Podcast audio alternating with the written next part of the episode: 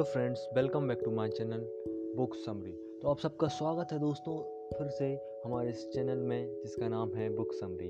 तो आइए आज एक नए जोश के साथ फिर से शुरू करते हैं एक नई कहानी को, जो आपके जीवन में एक, मैं चाहता हूँ कि जीवन में कुछ ना कुछ एक मैसेज छोड़े, जिससे कि आप एक गोल को सोचें और गोल से अपनी ज़िंदगी में बहुत आगे बढ़ें। तो आइए शुरू करते हैं। इस कहानी का नाम था एक साधु की कहानी। एक साधु के बारे में ये कहानी है तो एक बार एक गाँव में एक साधु रहता था, जो भगवान पर बहुत विश्वास रखता था। एक बार वह साधु पेड़ के नीचे बैठा था और भगवान को याद कर रहा था। तो दोस्तों, अचानक वहाँ बाढ़ आ गई।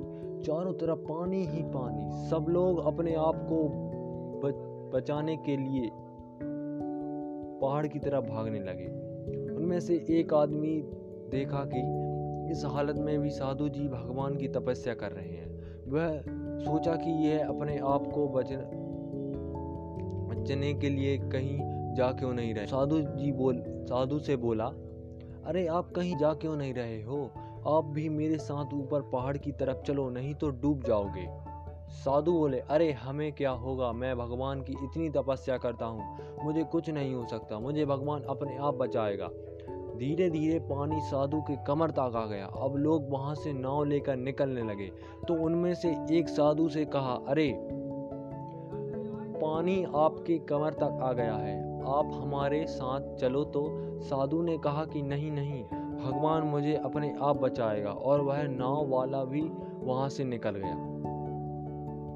तो दोस्तों कुछ देर बाद पानी इतना बढ़ गया कि साधु के सिर तक पहुँच गया और अब लोगों को बचने के लिए हेलीकॉप्टर निकलने लगे।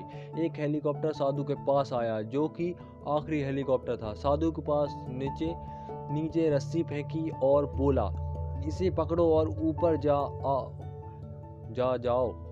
नहीं आप डूब जाओगे। यह आखिरी हेलीकॉप्टर है और आपके पास में दूसरा कोई रास्ता नहीं है बचने के लिए।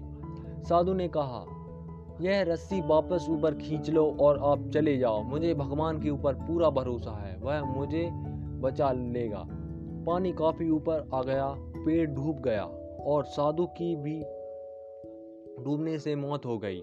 मरने के बाद साधु भगवान के पास गया और बोला, हे भगवान, मैंने पूरी ज़िंदगी आपकी तपस्या की। मेरा सारा जीवन आपकी आराधना करने में लग लगा दिया। फिर भी इतने भरोसे के साथ इंतज़ार किया कि तुम मुझे बचाने आओगे। लेकिन वहाँ मेरी डूबी, वहाँ मेरी डूबी आत्मा को न तुम बचाने आए। मेरी डूब कर मौत हो गई और तुम नहीं आए, ऐसा क्यों? भगवान बोले, मूर्ख, इस इंसान एक नहीं, तीन बार आया था। वो तो तीनों बार मैं ही तो था। पहला पैदल, दूसरा नाव के दौर और तीसरा हेलीकॉप्टर के दौर। लेकिन तुमने मेरा एक भी अवसर पहचान नहीं पाया। पता नहीं किसका इंतज़ार कर रहा था, मूर्ख। इस तरह से ज़िंदगी में हमें ऊपर वाला बहुत से मौके देता रहता है, लेकिन हम सब उस मौके को ठुकरा कर पता नहीं किस चीज़ का इंतज़ार कर रहे होते हैं। कि वो होगा तभी मैं करूँगा, और इस बात पर अड़े रहने से एक वक्त के बाद वो मौका हाथ से निकल जाता है, और हम कुछ नहीं कर पाते। तो दोस्तों, हमें अच्छे समय का इंतज़ार नहीं करना चाहिए। आज और अभी से शुरू कर देना चाहिए जो हमें हमारी ज़िंदगी में चाहिए, जो हमारा लक्ष्य है। तो दोस्तों, इस कहानी से हमको यही मोटिवेशन की सीख मिलती है कि हमें मौके की तलाश में नहीं रहना चाहिए। हमें जो हम काम कर रहे हैं, आज से और अभी से सोचना चाहिए कि हमें क्या काम करना है और उस पर निरंतर प्रयास करना चाहिए, क्योंकि वही आपका एक मौका बनता है। तो दोस्तों, आपको यह कहानी कैसी लगी? हमें प्लेस देकर बताएँ और जो आपके नज़दीकी लोग हैं और जो आपके फ्रेंड सर्कल में आते हैं, उन लोगों को भेजें, जिससे कि मैं चाहता हूँ कि आपको अगर इस कहानी से एक परसेंट भी सीख मिलती है तो इसमें मुझे खुशी मिलेगी।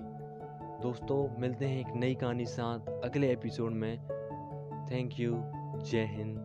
धन्यवाद।